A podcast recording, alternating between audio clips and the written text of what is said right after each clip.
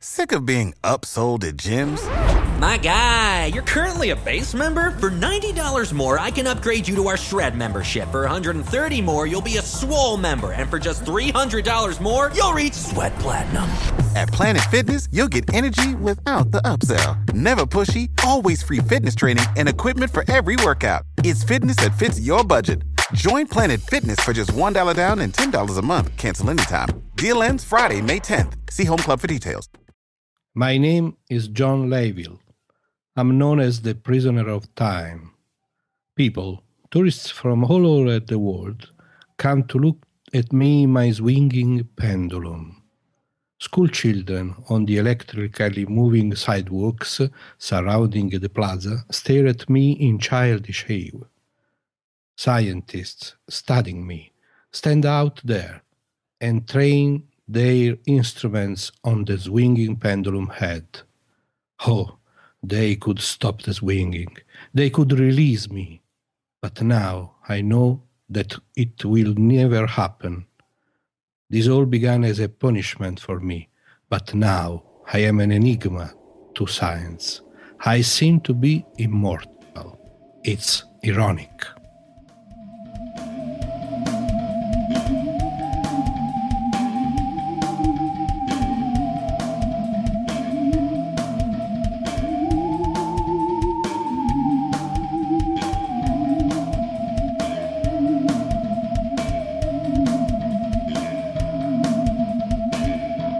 Benvenuti a Fantascientificast, puntata numero 10, puntata ovviamente dedicata a uno dei più grandi autori della fantascienza che ci ha lasciato proprio la settimana scorsa all'età di 92 anni. E ovviamente sto parlando del grandissimo Ray Bradbury, autore di tanti romanzi, ispiratore di tanti film, sceneggiatore anche, ovviamente lo ricorderete per due dei suoi romanzi più famosi, Fahrenheit 451 e ovviamente cronache marziane. Eh, il brano che Max ha citato nell'incipit di questo episodio invece è tratto da uno dei suoi racconti più celebri, che onestamente mi manca e devo andare a recuperarlo, chiamato Pendulum. Intanto, benvenuti a questa puntata e benvenuti anche a Max De Santo. Ciao, buonasera a tutti. E Omar Serafini. Eh, ciao. Ok, quindi iniziamo un po' così, con un racconto forse non tra quelli più famosi, Max, almeno per me.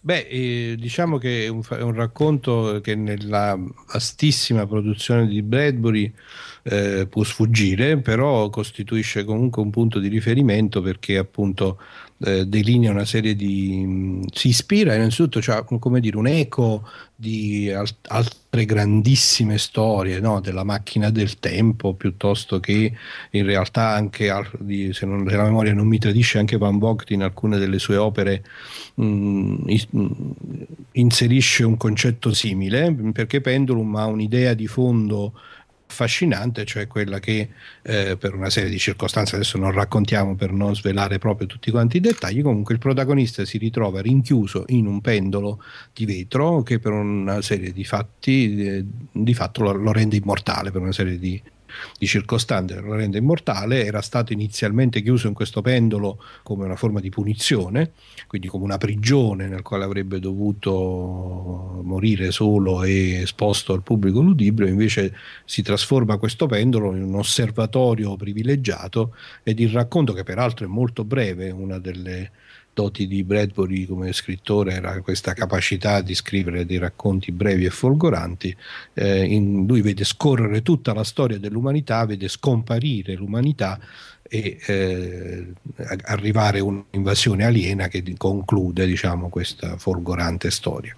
E quindi Pendulum è sicuramente un racconto piccolo ma mh, impressionante da questo punto di vista per la sua capacità di tenere incollato il lettore eh, per vedere che cosa succede e nello stesso tempo introduce secondo me questa caratteristica forte di Bradbury di essere un grande scrittore, di avere una, un dominio dello stile, una capacità di suscitare emozioni che poi eh, contraddistingue scusatemi, tutta la, la sua uh, produzione. Ma anche eh. la sua immaginazione, perché voglio dire... E lui prende... è assolutamente uno scrittore che riesce a inventare delle storie fantastiche, delle storie eccezionali. Bisogna dire, questo è un po' sorprendente per chi si avvicina diciamo, alla vita di Bradbury, che ne, legge adesso soprattutto il punto, eh, ha, ha, fatto eco no? la sua scomparsa, quindi si vede anche come lo scrittore Bradbury sia andato ben al di là mm-hmm. dei confini della stretta fantascienza, no? è stato riportato su tutti i media eh, e eh, diciamo, un, come una persona che ha influenzato il mondo della letteratura in tante maniere e chi si avvicina appunto al racconto della sua vita eh, scopre con sorpresa che Bradbury per primo non amava essere definito uno scrittore di fantascienza. Lui sottolinea, c'è una sua specifica citazione che si trova anche sulla pagina di Wikipedia inglese e italiana, nella uh-huh. quale lui sottolinea che non ha mai inteso in senso stretto scrivere di fantascienza, quanto piuttosto magari scrivere di eh, ispirarsi diciamo, delle atmosfere fantasy.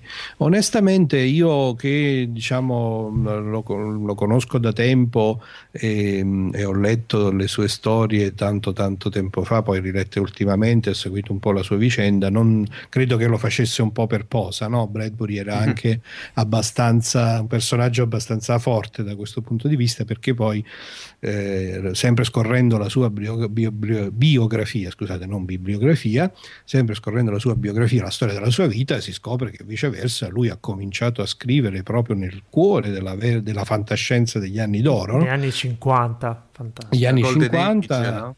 Ed, ma anche come dire, lui mh, è stato uno di quelli che ha cominciato con le fanzine cioè è stato uno di quelli che ha cominciato davvero appassionato di fantascienza e che ha iniziato a scrivere eh, in quelle riviste no, amatoriali eh, che si chiamano fanzine proprio perché sono scritte e pubblicate per i fan, quindi è più doc di così, insomma, più eh, inserito proprio nel cuore del fenomeno fantascientifico eh, non si poteva essere.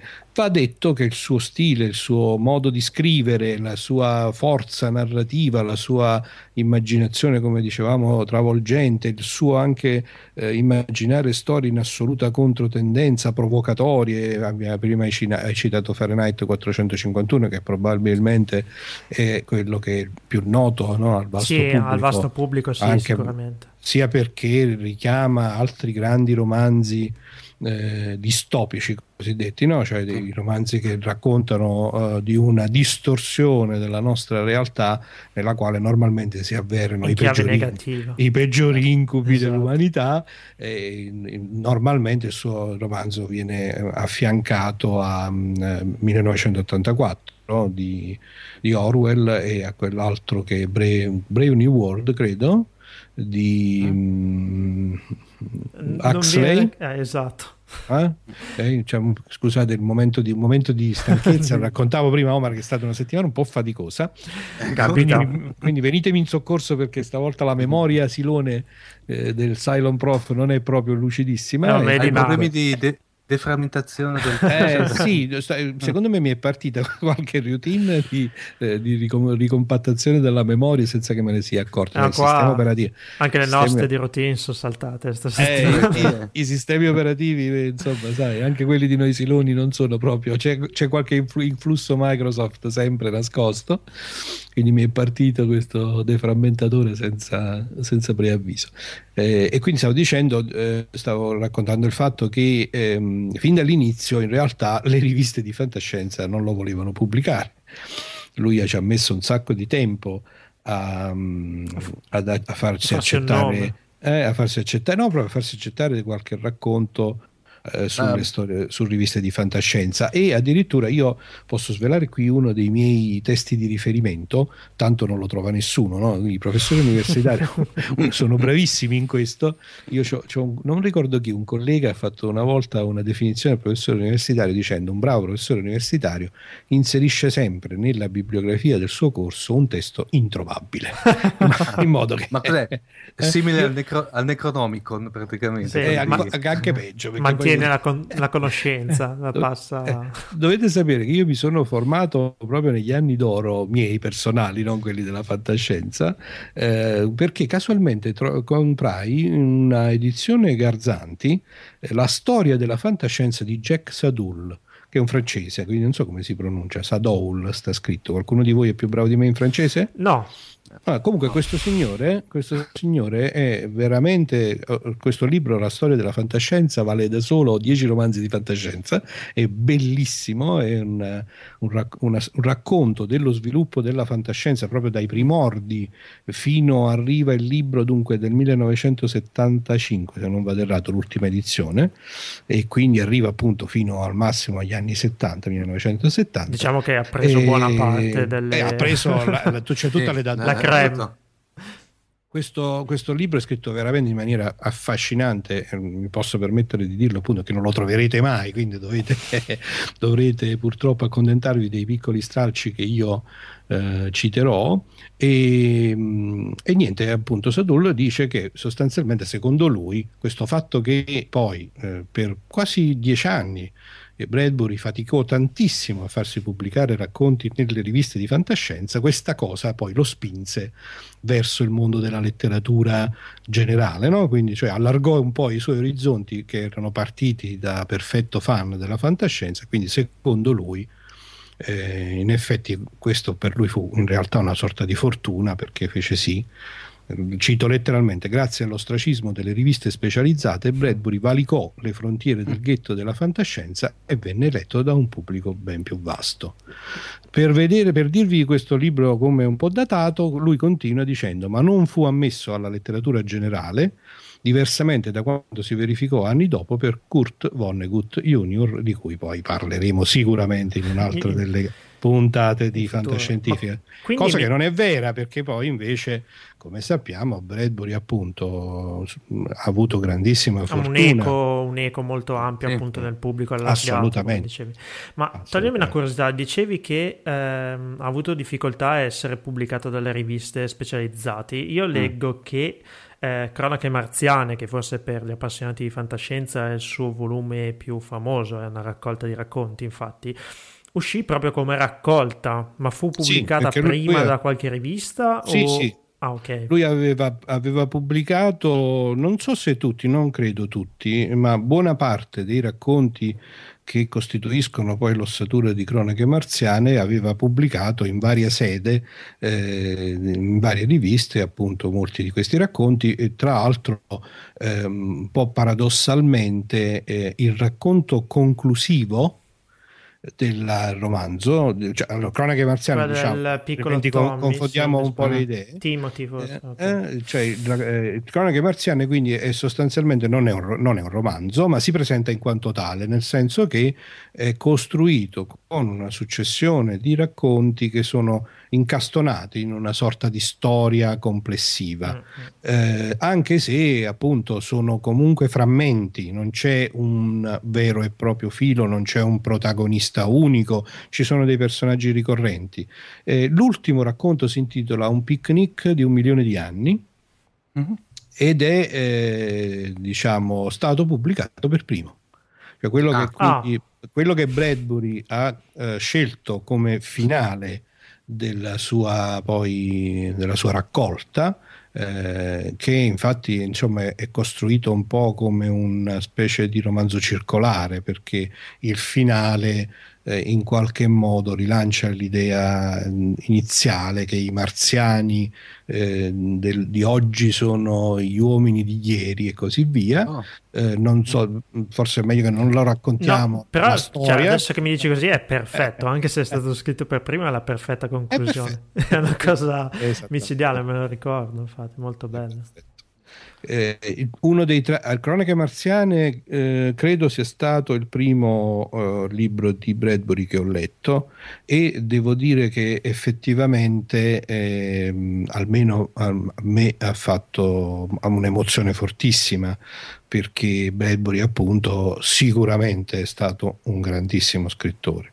Aveva una padronanza della lingua, la capacità di destare emozioni, in fondo tutti i suoi racconti sono de- le, tutte le sue storie sono delle introspezioni no? sull'animo umano, mm-hmm. su mm, tutte mm. le caratteristiche eh, belle e brutte dell'umanità, venate Mm, e questo è forse un motivo per cui vi accennavo nel fuori onda, diciamo prima di partire, non è esattamente l- la mia passione Bradbury perché è sempre venato di una profondissima tristezza. È vero una nostalgia, sì. di una melanconia eh, che io onestamente apprezzo nella capacità di suscitare emozione, nella capacità poetica, però devo dire poi mi fa anche un po' fatica onestamente. Comunque, Rende cronaca... la lettura sicuramente faticosa, però in effetti appunto la l'aura che crea è, è assolutamente godibilissimo, eh? sì, sì, sì. È, è veramente molto bello e poi um, ognuno dei racconti ha una sua... No,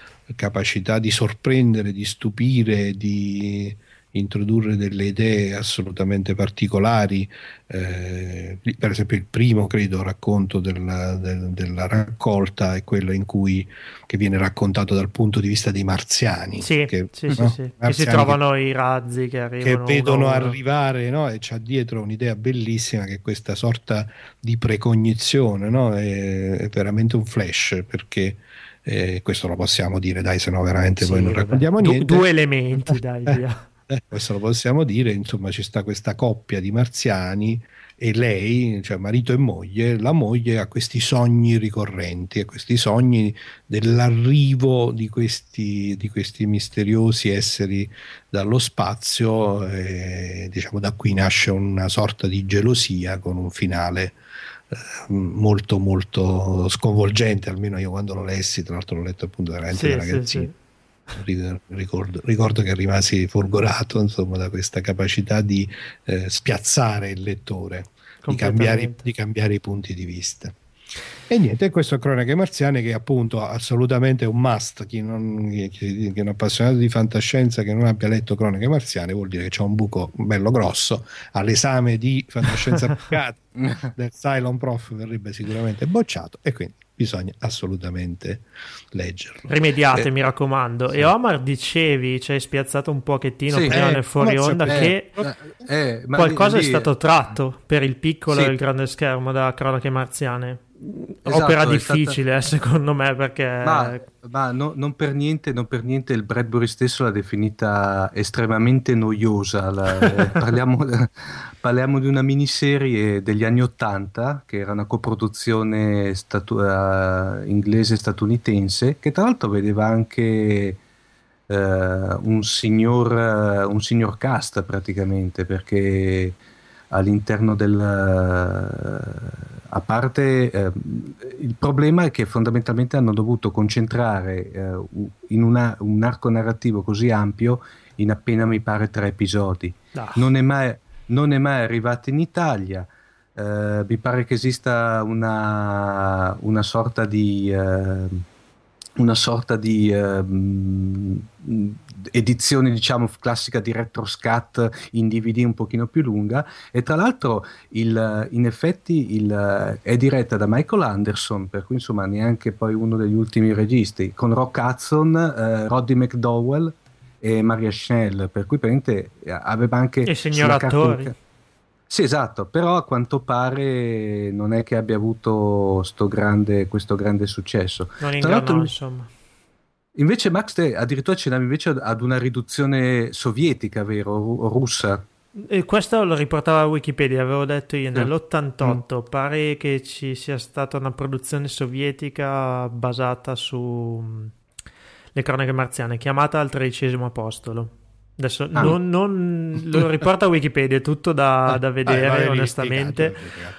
Però, devo, sai, devo mi, confessare mi questo versante non, non lo conosco. Eh, come vi dicevo prima, eh, viceversa, eh, Bradbury ha partecipato insieme a un, un folto, una folta schiera di colleghi di prestigiosi della fantascienza a una uh, serie di trasmissioni radiofoniche chiamate Dimension X, mm. nel quali eh, di solito gli autori stessi si cimentavano nella lettura di loro opere e Bradbury compare in parecchie di queste queste puntate. Tra l'altro, Dimension X è stato recentemente recuperato ed è disponibile sulla rete se lo cercate, o comunque vi posso mandare il link. Se non sbaglio, l'ho citato una volta come Gingi Libro in Digitalia. È americano o inglese? Come si Am- mi americana. Pare, mi pare che sia americana, ah. sì, sì. sì. Ah. No, tra l'altro sto vedendo... Sì, NBC, caspita, NBC esatto. Era, vedeva anche online sì, Asimov sì, eh, cioè, c'è, c'è, il fior fiore Simac Jack Vance il fior fiore della wow. fantascienza degli anni d'oro che che, che, che, appunto tra l'altro c'è anche questa caratteristica che non tutti ma molto spesso erano gli stessi autori che leggevano il loro, mm. il loro racconto quindi c'è una particolare emozione è, un bel, è, una bella cosa da tenere e da ascoltare ogni tanto no? con piacere adesso eh, che me l'hai detto sicuramente me lo vado a ripescare eh, vi, mando link, vi mando il link sì sì lo mettiamo Ascol- as- senti Max invece saltando all'altro capolavoro che capolavoro capolavoro, in senso quantomeno il, uno, l'altro più conosciuto per intenderci, che è Fahrenheit 451. Io devo dire la verità, uh, è, un, è, stato uno dei primi film di fantascienza da piccolo che avevo visto. Tra l'altro, poi quello, l'edizione di, di Truffaut aveva questa secondo me era molto, mamma mia, molto influenzato da, dagli anni 70, mi ricordo. Il signor molto... regista, eh. Signor regista, no, no, caspita, era, era, era, eh, ero rimasto abbastanza sconvolto. Eh, secondo te, Max, mh, mm, diciamo, è stato più il film che ha lanciato il, il romanzo oppure eh, già il romanzo per, era, aveva un certo spessore, era già famoso? E mi fai una domanda veramente molto difficile, devo dire la verità, perché cosa posso dirti sulla base della mia personale sensazione? Secondo me è stato un po' un influenzarsi reciproco. Eh, credo di ricordare che eh, quando eh, Truffaut l'ha scelto per trasformarlo in un film non fosse poi famosissimo Fahrenheit 451, Va anche detto però che poi, eh, se questa è stata forse la scintilla per attirare l'attenzione sul romanzo, poi il romanzo ha vissuto di vita propria perché il film, eh, onestamente, io poi l'ho visto all'epoca, ma l'ho anche rivisto recentemente, eh, non è esaltante, viceversa il romanzo è veramente bellissimo. Quindi io credo che sia stato quel poi... classico effetto eh. no, di, di, eco reciproca in cui poi sì. però rimane, ecco, oggi rimane più il romanzo che il film, non è che c'è questo sì, ricordo folgorante del film di Truffaut. No? Ah, Questa è una cosa diciamo che, che, è successa... Che... Mi spiace darvi eh, anche una brutta notizia, ma pare che ci sia in ballo un remake, almeno IMTB lo ah, oh, no, in sviluppo. Sai, ma, sai magari a volte eh, ma... non, è detto, non, è detto, che vada sempre male, dai, su, eh, speriamo. poi tra, tra, la... tra, l'altro aveva avuto recentemente una sorta di, come dire, di, ma neanche tanto involontaria, perché tra l'altro Bradbury si era anche molto incavolato, di, quasi di citazione da parte di quella sorta di, chiamiamolo documentario, che era Fahrenheit 9-11 di, di Moore praticamente. Ah, sì, non sapevo a... questo, che si era sì, arrabbiato. Sì, no, ma, si, è, si, è molto, si è molto scocciato del, del riferimento. Uh, Bradbury. Sì, ma Bradbury devo dire almeno da quello che si, si coglieva appunto rispetto alle, alle, sue prese di posizione eh, personaggio molto particolare per esempio appunto lui ha osteggiato credo fino all'anno scorso eh, il passaggio in formato ebook dei suoi lavori Oh, wow. perché era assolutamente contrario, è stato proprio un fiero oppositore, d'altro canto da uno che ha scritto Fahrenheit 451. I, i Kindle non prendono fuoco così facilmente. Si poteva, ci si poteva aspettare. Vole- stavo facendo una citazione per buttare l'amo per un'ennesima puntata di Fantascientifica che come vai, vai, io... lancia amo, lancia. amo così tanto questa trasmissione che ormai penso che se andiamo a ripescare tutte le cose che nelle puntate precedenti e in questa abbiamo detto che diremo, ce ne vogliono altre 500. Vabbè, e volevo citare, materiale. Devo citare rapidamente il fatto che mh, credo nello stesso periodo di tempo un romanzo di Robert Sheckley, che è un altro autore di cui, come già sapete, vorrò parlare presto, eh, fu, eh, ebbe, conobbe una riduzione cinematografica con Marcello Mastroianni, si, eh, sto parlando della decima vittima, non so se l'avete visto. No. Intro- eh, la decima vittima dovete andarvelo a vedere. Non ricordo il regista che pure deve essere famosissimo, magari mentre io parlo eh, Omar Ah, potrà digitare rapidissimamente su Google. Eh, Comunque c'è questa, questa riduzione cinematografica italiana perché c'è appunto eh, gli attori sono italiani. Elio Petri, Max. Elio Petri. Sceneggiato eh, da Tonino Guerra anche. Ah, benissimo. giusto per- E tratto da questo romanzo di Sheckley ehm, che introduce per la prima volta eh, uno dei temi che poi sono stati ricorrenti e che ultimamente è tornato con la serie di, di- con il film nuovo di Hunger Games eh, perché introduce il tema diciamo di un gioco eh, svolto nella realtà in cui la posta è la vita. No? Quindi è una sorta di, di, di prolusione a tutti quei filoni di film in cui poi dopo ci stanno queste, Rollerball roller. questo tipo di ambientazione. Eh, la decima vittima, in realtà il romanzo eh, originario si intitolava La settima vittima, poi non si è mai capito perché. Perché ne ha aggiunte tre? Cioè, l'hanno scalata Eh, non lo di so, non lo so, non si sa. Ma di questo poi parleremo con Sheckley. Tornando al nostro, eh, al nostro Brad- Bradbury, Fahrenheit 451, sapete che c'è anche un dibattito sul titolo perché eh, alcuni lo interpretano dal momento che il romanzo racconta di questa simpatica figura del pompiere, pompiere del futuro, che Sì. invece di spegnere gli incendi brucia i libri. Un, un pompiere reciproco praticamente.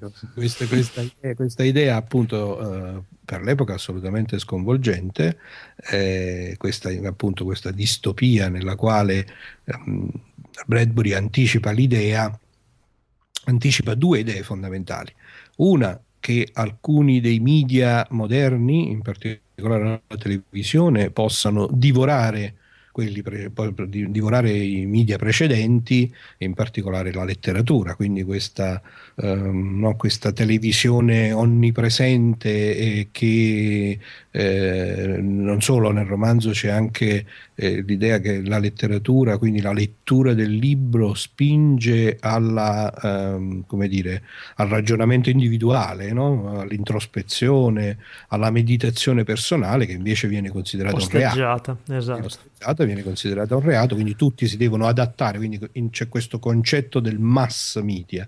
E la seconda idea, ahimè, eh, che è un po' quella del Grande Fratello, se vogliamo, c'è questo uso del mass media eh, in realtà per instaurare nella sostanza una dittatura e uno strumento di censura che si presenta attraverso il media stesso invece come una democrazia, quindi una finta democrazia che in realtà utilizza gli strumenti di comunicazione per costruire una, un- invece una dittatura e per esercitare una fortissima censura.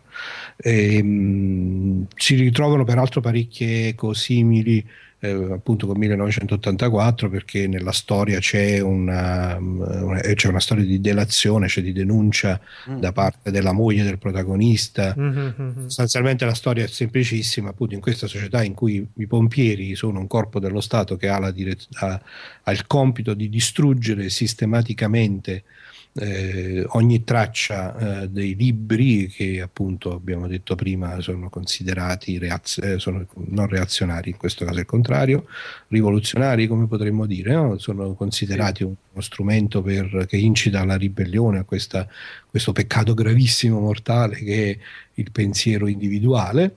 Eh, I pompieri hanno appunto questo compito e naturalmente il protagonista della storia, in- per una serie di circostanze, scopre che invece i libri poi così male non sono.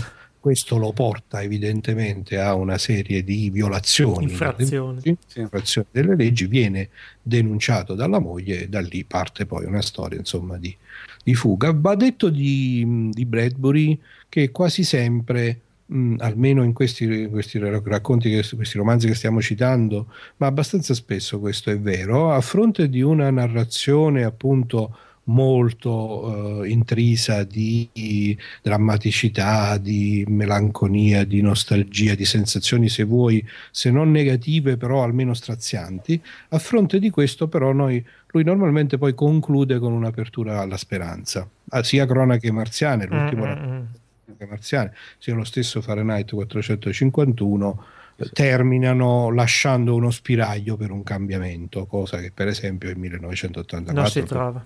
No, anzi, altri anzi. non si è fatto alla fin fine.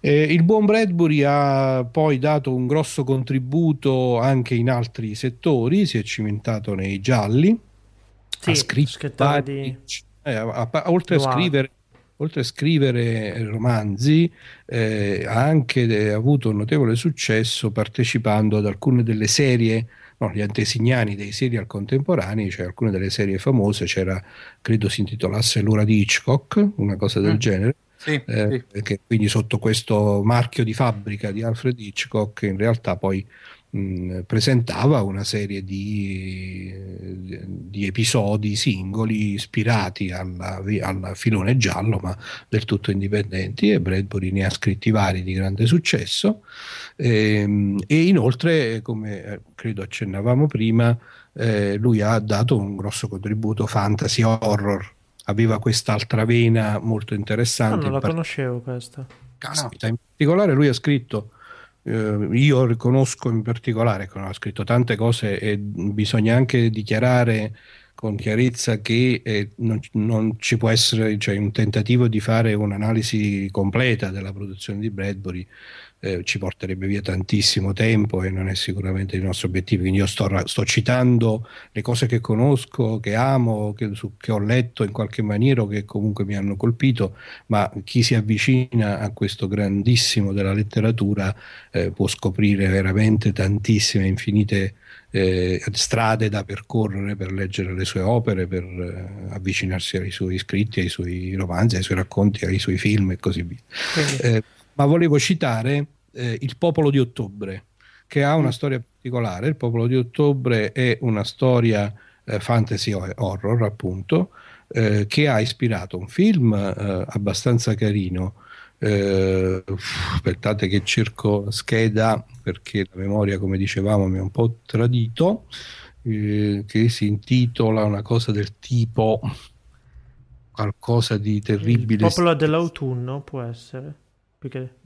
Popolo dell'autunno, aspetta che ci sono vari, ricorre in varie versioni, ottobre e l'autunno ricorrono in varie in vari dei suoi racconti e romanzi, quindi potrei essermi anche confuso facilmente, perché per esempio sono certo che c'è un racconto breve che si intitola Un gioco di ottobre, Il popolo dell'autunno, senz'altro, e che poi ha avuto una riduzione cinematografica intorno agli anni 70 eh, intitolata Something Wicked This Way Comes, qualcosa di eh, wicked, eh, come lo traduciamo ragazzi? Eh, maledetto, per... una roba del genere.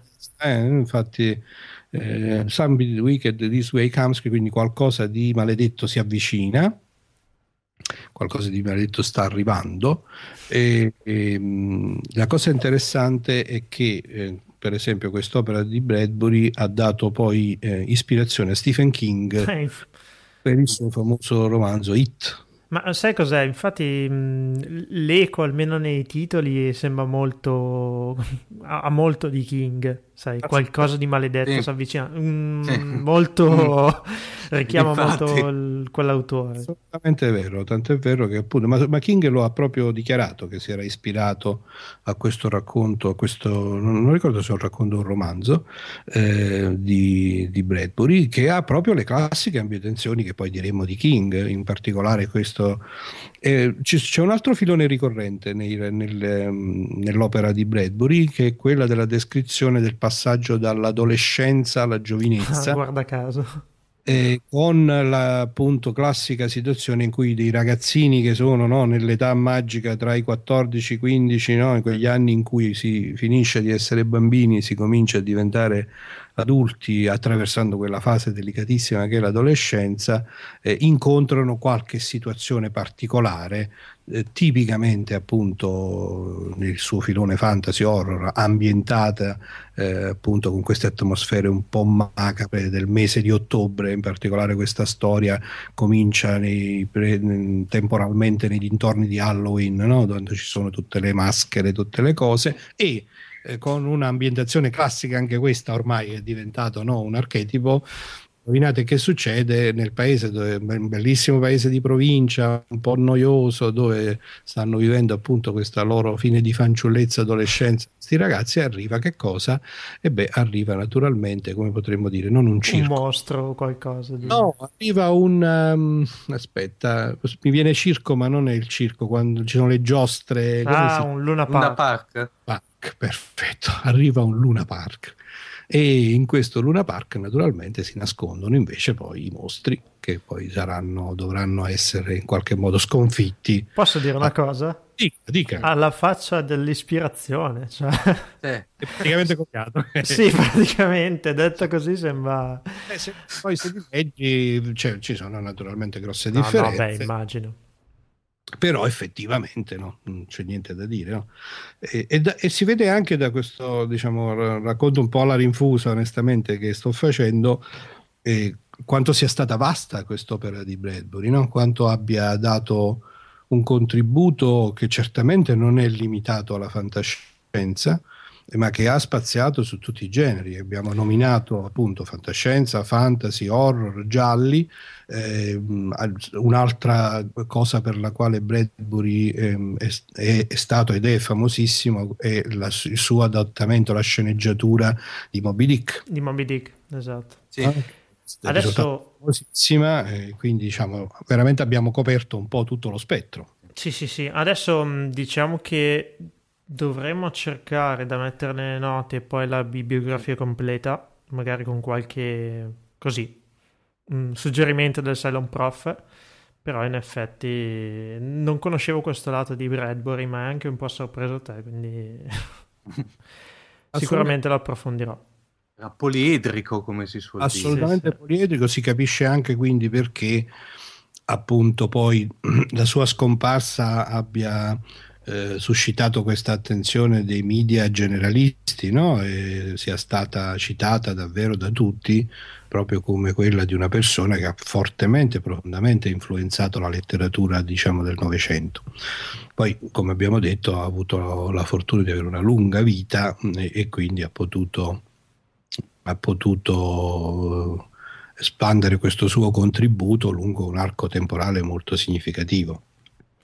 Uh, Max, tra l'altro molto bello, scusate, uh-huh. mm, molto bello tra l'altro a ricordo di Bradbury, la vignetta di Macox, non so se conoscete questo vignettista del post.it che cita un'opera di Bradbury chiamata Sera, non so se è un racconto breve, una poesia o quant'altro. Molto toccante come vignetta, poi mettiamo il link anche di questo, un bel ricordo. Una caratteristica di Bradbury è quella di aver avuto un, un tono estremamente lirico, poetico. Veramente no, la, la lettura sue, dei suoi racconti e delle sue opere non può non lasciare questa sensazione, sì, forse triste, ma di grande meraviglia, di grande no, di po- poeticità dell'esistenza. Bene, direi che si conclude qui questo panoramica. Come? Dico, abbiamo fatto una bella panoramica. Vabbè, sì. direi di sì.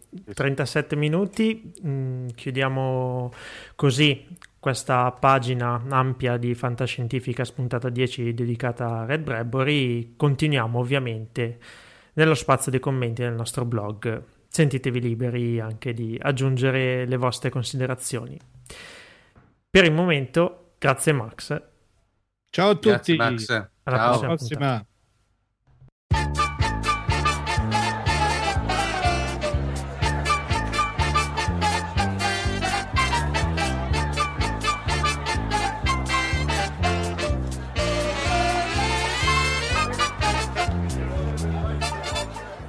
Benvenuti nel nostro hall locale e questa sera come gradito ospite qui con noi al nostro tavolo abbiamo, si può dire, un collega. Uh, sì, sì, si può dire a tutti gli effetti.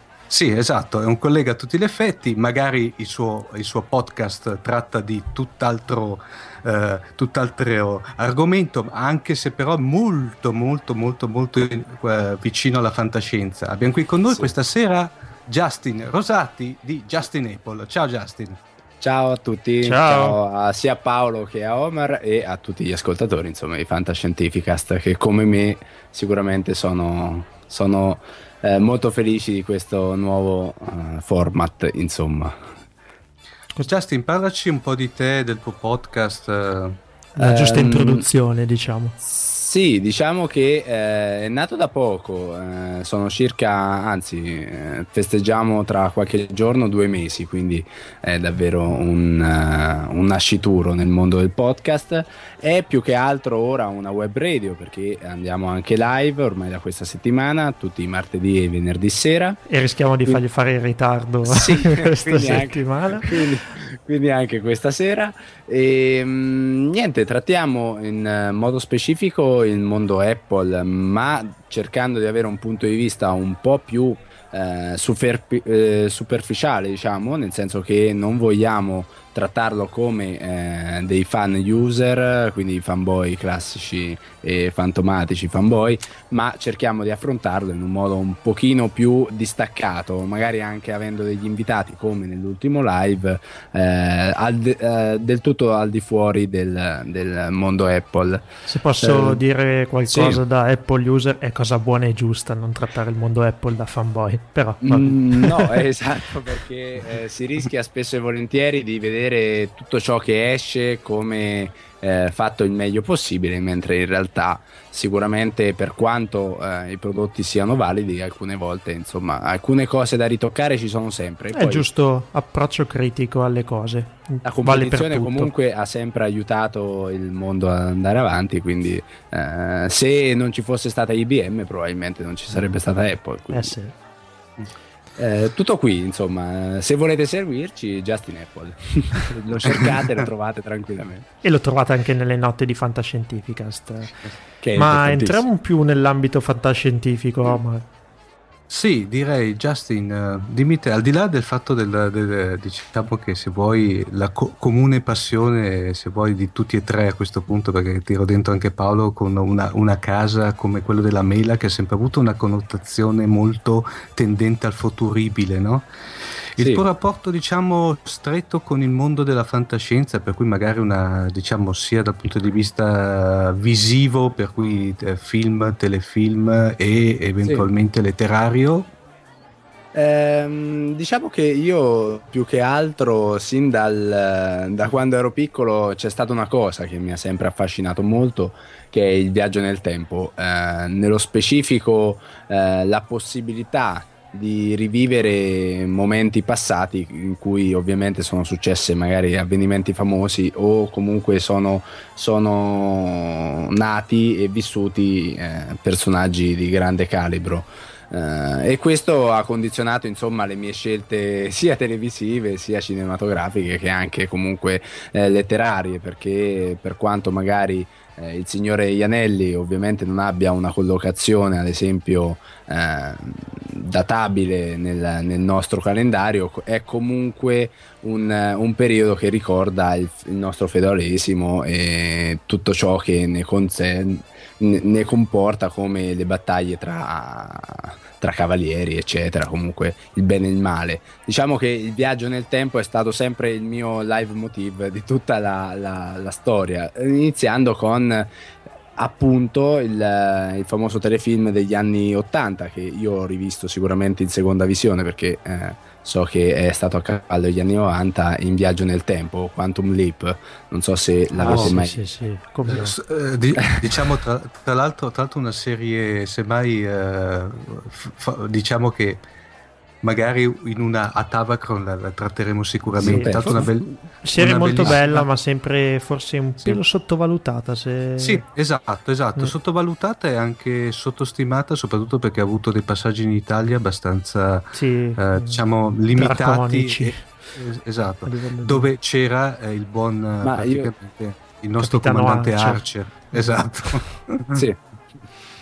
No, io, io, l'ho adorata da piccolo, io ricordo ancora con eh, estrema, estrema non so, emozione quando tornavo da casa, eh, dalla scuola a casa e durante la pausa pranzo c'era appunto questo, questo telefilm dove io adoravo vedere eh, le avventure chissà in quale epoca, chissà in quale luogo eh, e quindi il viaggio nel tempo a me ha affascinato sin da subito anche perché poi eh, con letture e fortunatamente con dei maestri comunque professori diciamo a suo tempo erano elementari quindi diciamo dei maestri eh, che eh, assecondavano abbastanza la mia, la, la mia passione mi spiegavano anche a livello fisico come fosse possibile la, la, ovviamente in modo molto semplicistico la possibilità di arrocciolare insomma il, il mondo che noi vediamo per passare da un'era all'altra insomma e per fare anche i viaggi ovviamente nel,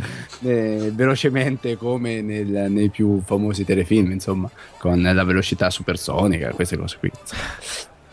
Tra l'altro 5 serie, non mi ricordavo fosse sì. stata una serie... Cioè, un arco temporale abbastanza piccolo perché era 4 anni, dall'89 al 93, ma 5 serie, voglio sì, dire, un stata, bel numero di episodi. Infatti.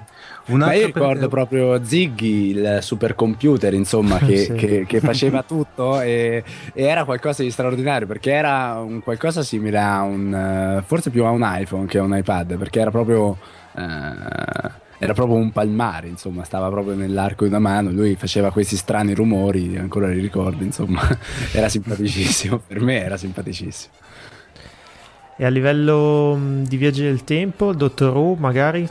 Sì, sì, certo. Poi diciamo che eh, quello è stato il, eh, il mio sacramento iniziale eh, per rimanere un po' nell'ambito religioso. Poi eh, siamo, sono andato avanti, insomma, ho, ho seguito delle serie forse un po' più complesse perché comunque eh, questa qui era a puntate, era a singola puntata, quindi non, sì, sì. non, c'era una prosecuzione nelle puntate successive, quindi come il, forse era stata anche una delle più innovative perché eh, è un format abbastanza giovane questo, eh, dove insomma si cerca di non collegare strettamente ogni puntata per, per poi andare ad, ad fissare il pubblico a una serie insomma sì, ne abbiamo, si ne parliamo spesso con Silvio, è una cosa un po' recente, in passato... Sì.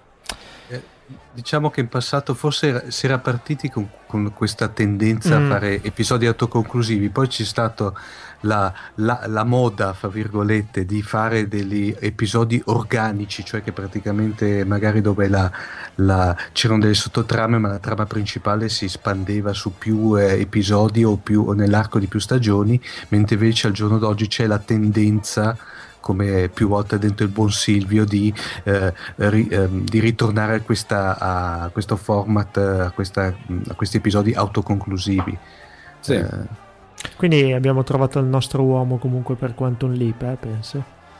Ottimo, bene. Quando que- dovremo eh, parlarne... Quello, sì, quello, quello sicuramente è stata una, una serie che io ricordo davvero, davvero bene perché eh, sono quei momenti della vita in cui qualsiasi cosa ti segna, soprattutto se è fatta in un certo modo e magari va a toccare delle, delle note che a te piacciono, eh, allo stesso modo e forse anche di più eh, la serie più che televisiva cinematografica Il ritorno al futuro insomma quella, eh, quella è una delle pietre miliari, miliari insomma che, che, che, è impossibile non citare e che per chi il viaggio nel tempo insomma ce l'ha un po' nel cuore sicuramente porta anche grazie alla, alla bravura insomma de, degli attori partendo insomma dal, dal, più famoso e più sfortunato Michael J. Fox, insomma eh, porta ad una rivisitazione eh, anche attuale che farebbe piacere. Io sono andato anche, sono forse uno dei pochi perché è stata un'unica Uh, riproposizione averla in digitale insomma uh, al cinema ah, sì, qualche, cos'è, un paio d'anni fa penso sì sì sì era, era per i 25 anni quindi nel 2010 Eh sì, pezzo, un bel pezzo miliare di, di fantascienza che, che purtroppo, vabbè, voglio dire, si è conclusa anche abbastanza bene, è stata, è stata una trilogia anche piuttosto sì. ben fatta, nonostante fosse appunto una trilogia, sai, di solito magari da un film all'altro si perde un attimino il, ehm, il filo, cioè si può sì. perdere la... la grinta. Infatti, esatto. mh, mm, stavo parlando di Men in Black eh, la volta scorsa, mm. che tra l'altro questo terzo episodio parla proprio di viaggi nel tempo. Sì, e sì, giustamente Paolo nei commenti mi ha fatto notare che anche il secondo era un pochettino stanco. Mm, in effetti non gli do torto, però Ritorno a futuro rimane comunque una delle vere trilogie eh, come dire, che ti sì, lasciano che dal primo penso. al terzo film assolutamente sì. lo, standard, lo standard è rimasto diciamo uguale su tutti e tre gli episodi. Sì, sì, sì, sì diciamo che quando c'è, c'è, un viaggio nel tempo comunque è facile o comunque è, è ben, eh, se, si, se è studiato bene è facile eh, ritrovare anche pezzi del primo film come in Ritorno al futuro è noto insomma dove eh, si intrecciano le storie. Quindi è bello anche perché appunto è possibile fare un sequel che un, invece che essere un futuro è un è un presente o addirittura un passato eh, che, che, va a modificare certe scelte che magari non si erano capite nel primo film. È ovvio per altre tipologie, eh, io sto pensando come Men in Black dove i primi due film, il viaggio nel tempo, non lo hanno per nulla toccato, è problematico andare avanti, nel senso eh che sì. comunque sia se c'è un cattivo e si batte, lì finisce, almeno che non arrivi a un altro, è tutto lì.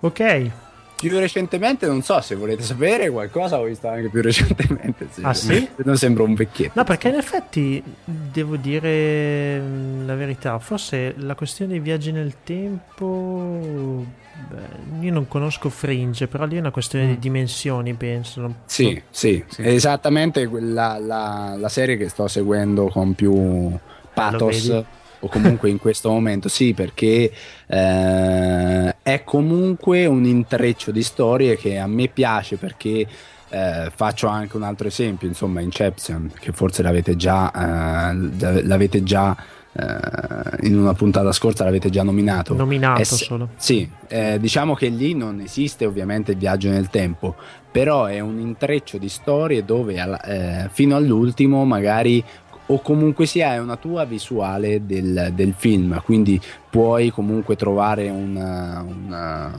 un tuo percorso sempre per come sta andando a finire, famosa la scena della monetina, insomma, se continua a girare o no. Eh, ognuno la vede come vuole, dato che si interrompe proprio lì l'immagine. Quindi eh, eh, a me piacciono soprattutto queste storie, eh, questo livello di fantascientifico dove non è strettamente il, il, viaggio nel tempo a poter eh, rendere fantascientifico il film, ma la storia che eh, nel futuro io ho già cambiato qualcosa nel passato e quindi mi ritrovo sì. con un nuovo futuro. L'intreccio, eh, diciamo. Esatto, no, esatto. I, i, cosiddetti paradossi temporali che citando sì. la capitano Geneway dice sempre le provocano dei gran mal di testa. Per cui... sì. eh, quello sì, quello sicuramente. Bene, so, io posso andare avanti ore, ma sì, ma tra tre minuti mi sa che devi andare live. Sì, eh, esatto. e, e, e, e, poi, soprattutto, se no, altrimenti i tuoi, i tuoi, i tuoi ascoltatori ci, ci, picchiano come si suol sì, dire. non vorremmo farti fare, concedimi il termine, un marone subito. no, perché potrei trovare sicuramente già la gente. Insomma, io sono felice di, di, di un rapporto di interazione. Quindi per questo ho deciso di andare live, appunto per eh, sfruttare una delle potenzialità forse più meno note o più note di Twitter, insomma, l'hashtag dove, dove poter interagire e quindi eh, magari avere una trasmissione live dove. Eh, dove il live si sente non perché noi due registriamo, noi tre registriamo contemporaneamente e quindi non il tempo non è il tempo che fa la questione lì, ma eh, la dislocazione, diciamo, fisica delle varie persone. Oddio, siamo... è partito con un paradosso temporale adesso. sì, esatto. Sì. Eh beh, ormai si è calato nel personaggio. Sì, sì, sì. Eh beh, sicuramente. Anche perché Omar poi me ne ha dato subito esempio. Abbiamo fatto l'intro 4-5 volte, quindi il paradosso temporale non l'avete sentito.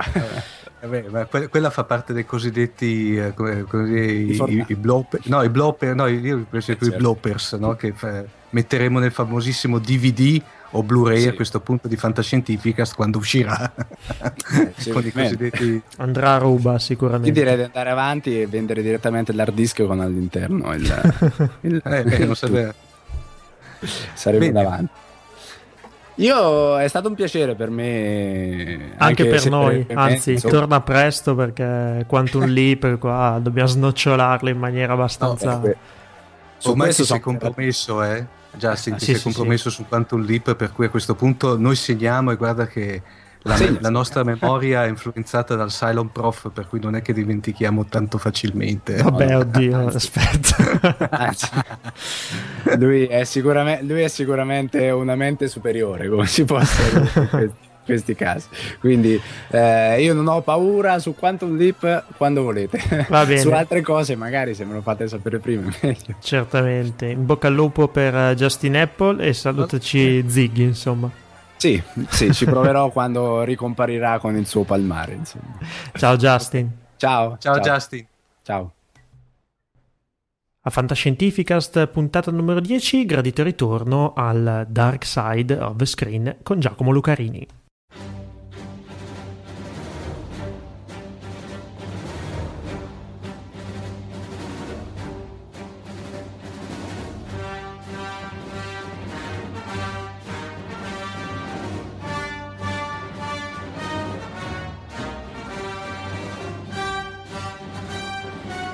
Ed eccoci qua, in questa puntata. Giacomo ci parlerà di uno degli eventi cinematografici del momento, tra l'altro l'abbiamo già citato in questo episodio nella prima parte dove abbiamo parlato di Ray Bradbury e di Fahrenheit 451, trovando qualche similitudine insomma con eh, il genere della violenza nella società.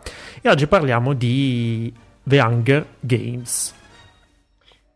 Io intanto saluto tutti, ringrazio Ciao, tutti Giacomo. per avermi di nuovo invitato qui, ringrazio Paolo, ringrazio Omar, gli amici di Fantascientificast che saluto caramente e vi ringrazio per avermi invitato qui di nuovo in trasmissione per parlare nel Dark Side di questo film bellissimo, cioè Battle Royale. Grazie, veramente grazie. Eh, c'è qualcosa che non va, forse Come? avevano deciso forse un altro titolo. No, ma scusate, non si parla di un film dove ci sono dei ragazzi scelti, messi in un campo su un'isola che si devono uccidere fra di loro e vincerà solo l'ultimo rimasto? Più o meno la trama mi eh, sembra quella, però... Sì, la trama allora è quella. Battle Royale, no? E il film giapponese, quello del 1999, se non sbaglio. Ah, ho capito dove vuoi arrivare. Mi piace, ragazzi, perché riesco sempre Beh, a sorprendervi. No, no, da oscuro, beh, da oscuro signore Sit, te sei maestro di questi talenti. maestro dell'inganno. Molto cattivo. So che comunque qualcun altro è rimasto perplesso dalla, versio- dalla visione di questo film eh, di Hunger Games, che ricordiamolo deriva dal successo editoriale, perlomeno perlomeno in America, di questa eh, nuova scrittrice che si chiama Susan Collins e che credo ma questo è solo un sospetto che naturalmente non è riscontrato e solo noi maliziosi possiamo pensare, abbia letto il romanzo dello scrittore Kushun Takami, eh, sceneggiato poi da Kenta Fukasaku e diretto da Kinji Fukasaku, ovvero Battle Royale. Perché vi dico questo? Non che The Hunger Games non sia un film meritevole di visione, certo, è un film che si guarda proprio come si dice per passare due ore. Anche se poi mi confermerai, Paolo. Eh, Guarda, io, io ti dico la verità, non l'ho visto, ma sono da battaglia. Tra l'altro, il film dura 140 minuti. Mm. Beh, al, eh. no, no, ti dicevo infatti nel pre mi ha lasciato un po' perplesso. Io sono sempre molto molto attento a dove spendo i miei soldi a livello cinematografico. Devo dire la verità, ho visto il trailer prima di vedere The Avengers e mi ha lasciato un po' perplesso perché mm, tu hai citato un manga che onestamente ho sentito le polemiche che guardavano questo manga, diciamo, e la sua somiglianza strana con The Hunger Game, però ho trovato una qualche somiglianza con qualcosa di già visto mm, che non sono riuscito bene a identificare. Non mi sembrava niente d'originale per questo non, non, non, ho voluto approfondire la conoscenza. Avrò fatto male, non lo so. No, no, no, credimi, il già visto aleggia un po' su tutto. C'è da dire che c'è un cast di tutto rispetto, a partire da Jennifer Lawrence che questa ragazza è straordinaria. Secondo me è la parte migliore del film, non solo perché è una bella ragazza, ma anche una brava attrice e secondo me ci riserverà molte, molte sorprese. I ragazzi giovani sono tutti bravi. Poi, beh, insomma, nel cast abbiamo gente come Woody Harrelson, Stanley Tucci, Wes Bentley, Elizabeth Banks. Mm. Anche Lenny Kravitz, no? se non sbaglio, non, no. non rivelo niente a nessuno, è, un, è una parte abbastanza curiosa.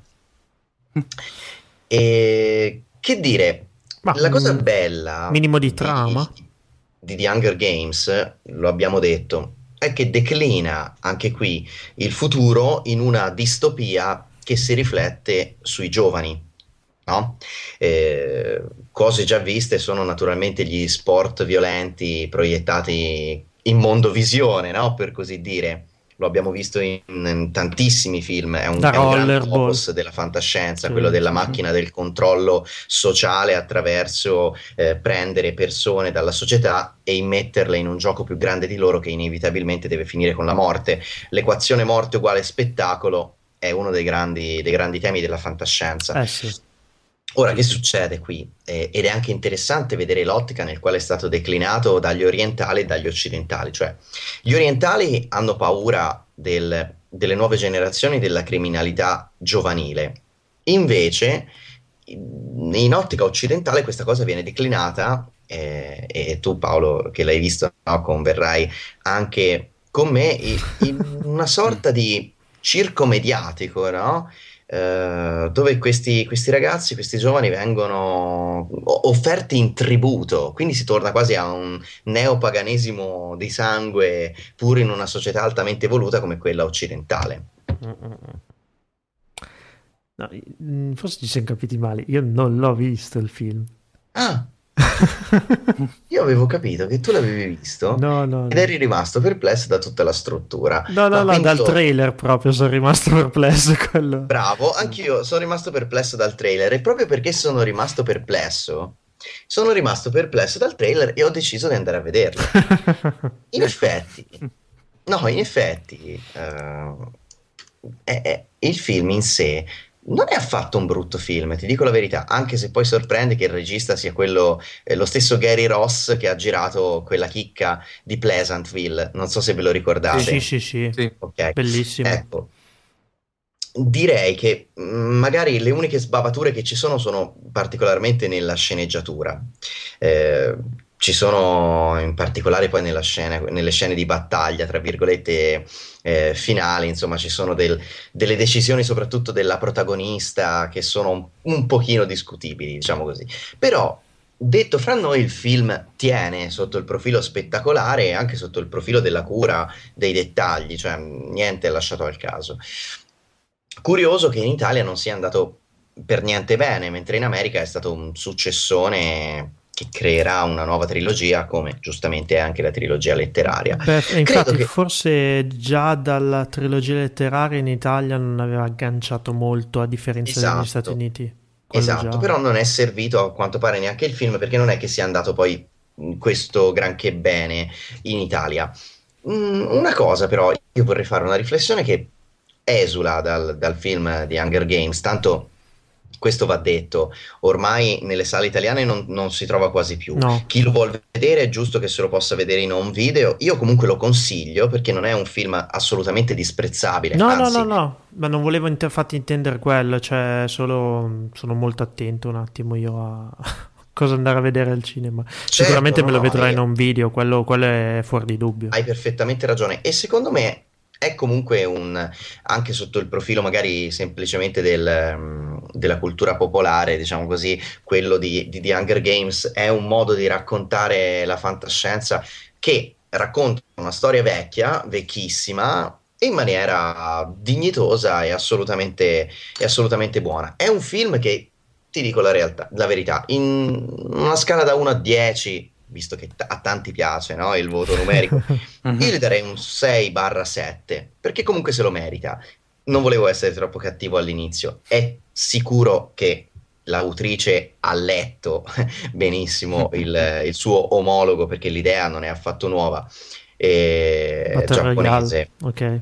la cosa io consiglio di vedersi mh, mm, prima Battle Royale e poi The Hunger Games questo è un, è un ottimo bis secondo me un ottimo binomio un ottimo accostamento per rendersi conto come vengono affrontate più o meno cose simili eh, c'è da dire che sicuramente sotto il profilo dello spettacolo, del divertimento e soprattutto della violenza grafica il film giapponese non ha eguali. Eh beh, cioè, lì è proprio la casa no, di queste da Akira in avanti o anche prima. creò delle discussioni parlamentari, successe di tutto.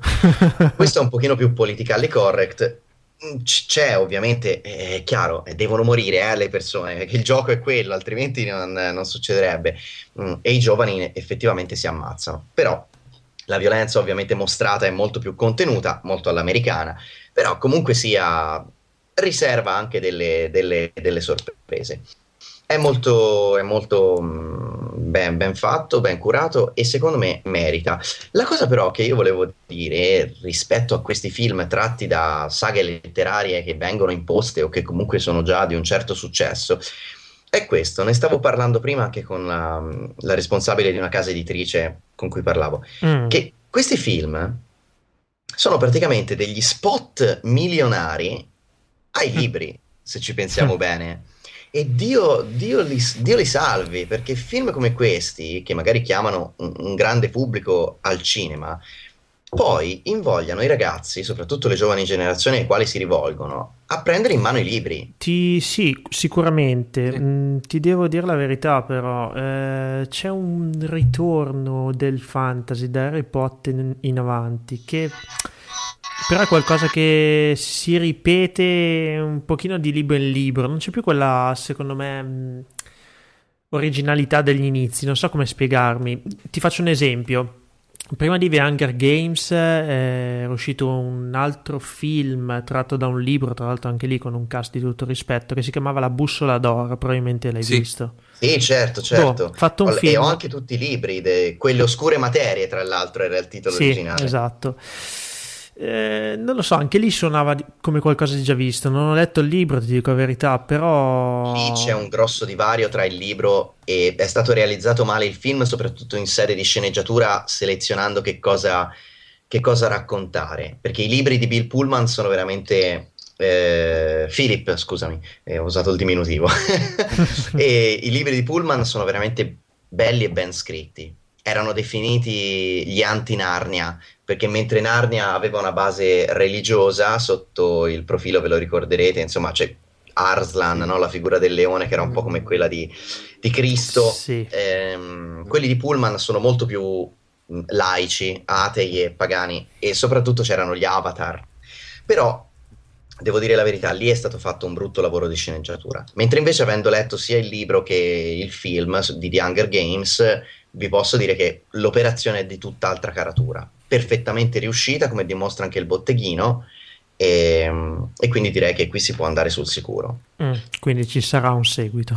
Sì, sì, sicuramente, anche soltanto per il box office che ha avuto. E in Italia sì, sì. forse ha pagato anche il fatto di essere uscito in contemporanea con uh, The Avenger.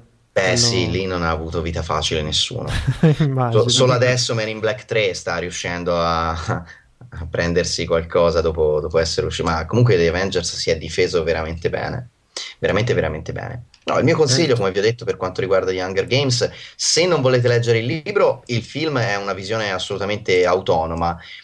Mm, il libro si legge, poi dipende dalla, dalla, velocità del lettore, comunque si legge mm, veramente velocemente, è una lettura carina, sotto l'ombrellone ecco potrebbe andare bene come consigli per l'estate. Eh, Giacomo, eh, uh, te hai letto anche il libro, senza cadere sì. troppo nei, nei, nei particolari sì. e onde dare eventuali spoiler. Sì. Uh, secondo te ci sono sostanziali, sostanziali differenze fra il libro e il film, oppure il film è un porting abbastanza fedele del libro?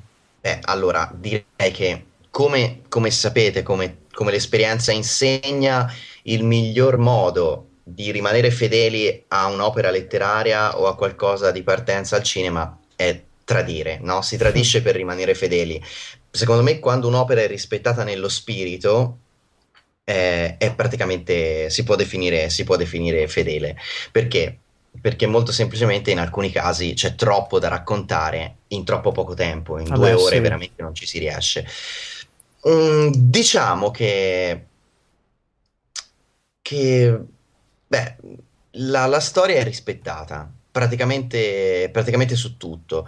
Eh, ci sono pochissimi cambiamenti, veramente, forse nel, um, in, qualche, in qualche dettaglio che può lasciare perplesso il lettore, per esempio, non so, ferite che guariscono troppo velocemente, personaggi che mm. muoiono in maniera dif- diversa, ecco, svolte della trama che magari iniziano in una maniera diversa e nel film in un'altra però diciamo che mm, ci sono soprattutto dialoghi aggiunti per spiegare la, le cose, ma in un film è inevitabile. In un, in un film, soprattutto mm, che insomma si rivolge a giovani generazioni. Come, come, anche il libro, però in due ore davvero renderlo potabile, ecco, diciamo così, impone che vengano anche spiegate le situazioni.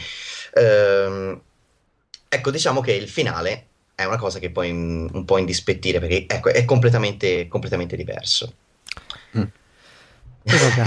e ora lasciamo, non posso dirvi di più perché lasciamolo un video. Il finale a maggior ragione non, eh, non, ve lo posso, non ve lo posso dire, no, però no, sì. diciamo... Eh, Lascia un po', possiamo dirlo, male, ecco, per non dire parole... La, sì, l'amaro in bocca, esatto. diciamo così, tirando fuori una colorita metafora. e ok. Quindi, vi posso dire che... Mm, non lo vuole dire, guarda, vabbè. No, no, Cosa? no lo, vuole di- lo, vuole dire, ma si sta trattenendo. Sì, diciamo no, che... no, non ve lo dico, basta. Dico, solo, dico soltanto che probabilmente, non so, non confidavano forse troppo nel successo del film e del, del proseguimento. Ecco, ah, l'hanno troncato brutalmente, come se mm. fosse un libro singolo, molto bene, dai. Vabbè, poi le, le, le, le soluzioni per ovviare questi, questi, problemi le trovano sempre. Poi... No, certo. A meno che proprio non ammazzano il protagonista. Ecco. No, no, no, niente del genere, è un finale comunque accettabile da tutti. Bene, ti ringraziamo Giacomo per questa Giacomo. bellissima Grazie recensione di The Hunger Games. Prometto che lo guarderò in un video.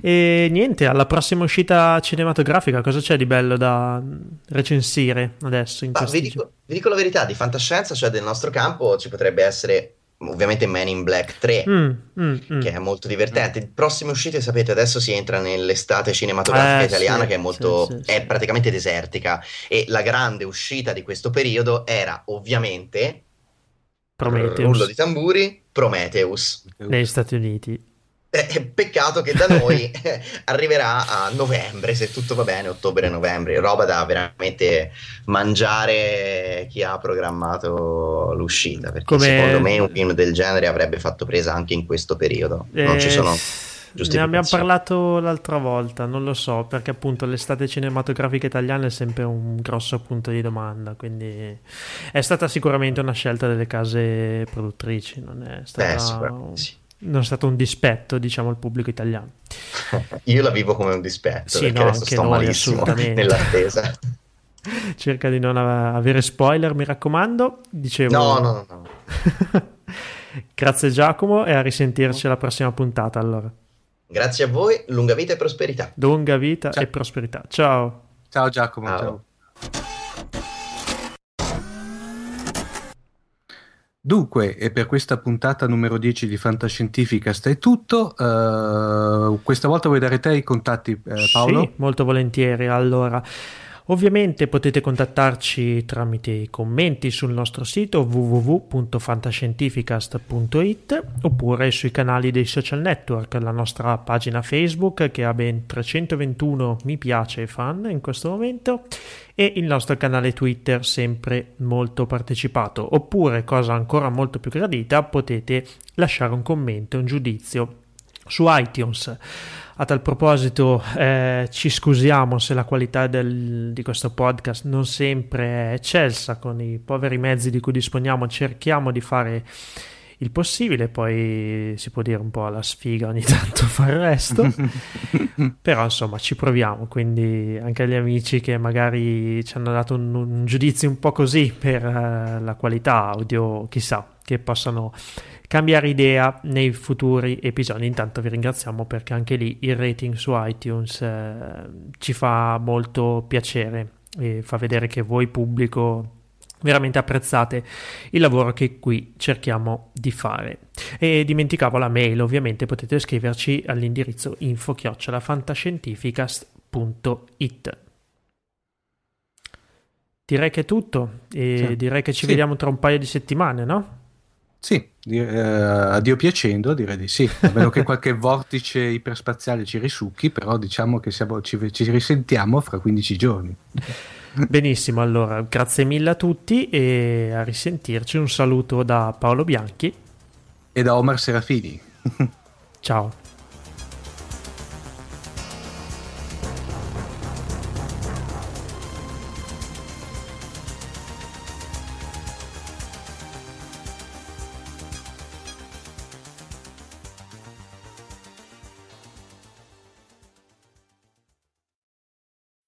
When you need mealtime inspiration, it's worth shopping Kroger, where you'll find over 30,000 mouth-watering choices that excite your inner foodie. And no matter what tasty choice you make, you'll enjoy our everyday low prices, plus extra ways to save, like digital coupons worth over $600 each week. You can also save up to $1 off per gallon at the pump with fuel points. More savings and more inspiring flavors make shopping Kroger worth it every time. Kroger, fresh for everyone. Fuel restrictions apply. Save big on brunch for mom, all in the Kroger app. Get 16 ounce packs of flavorful Angus 90% lean ground sirloin for $4.99 each with a digital coupon. Then buy two get two free on 12 packs of delicious Coca Cola, Pepsi, or 7UP, all with your card.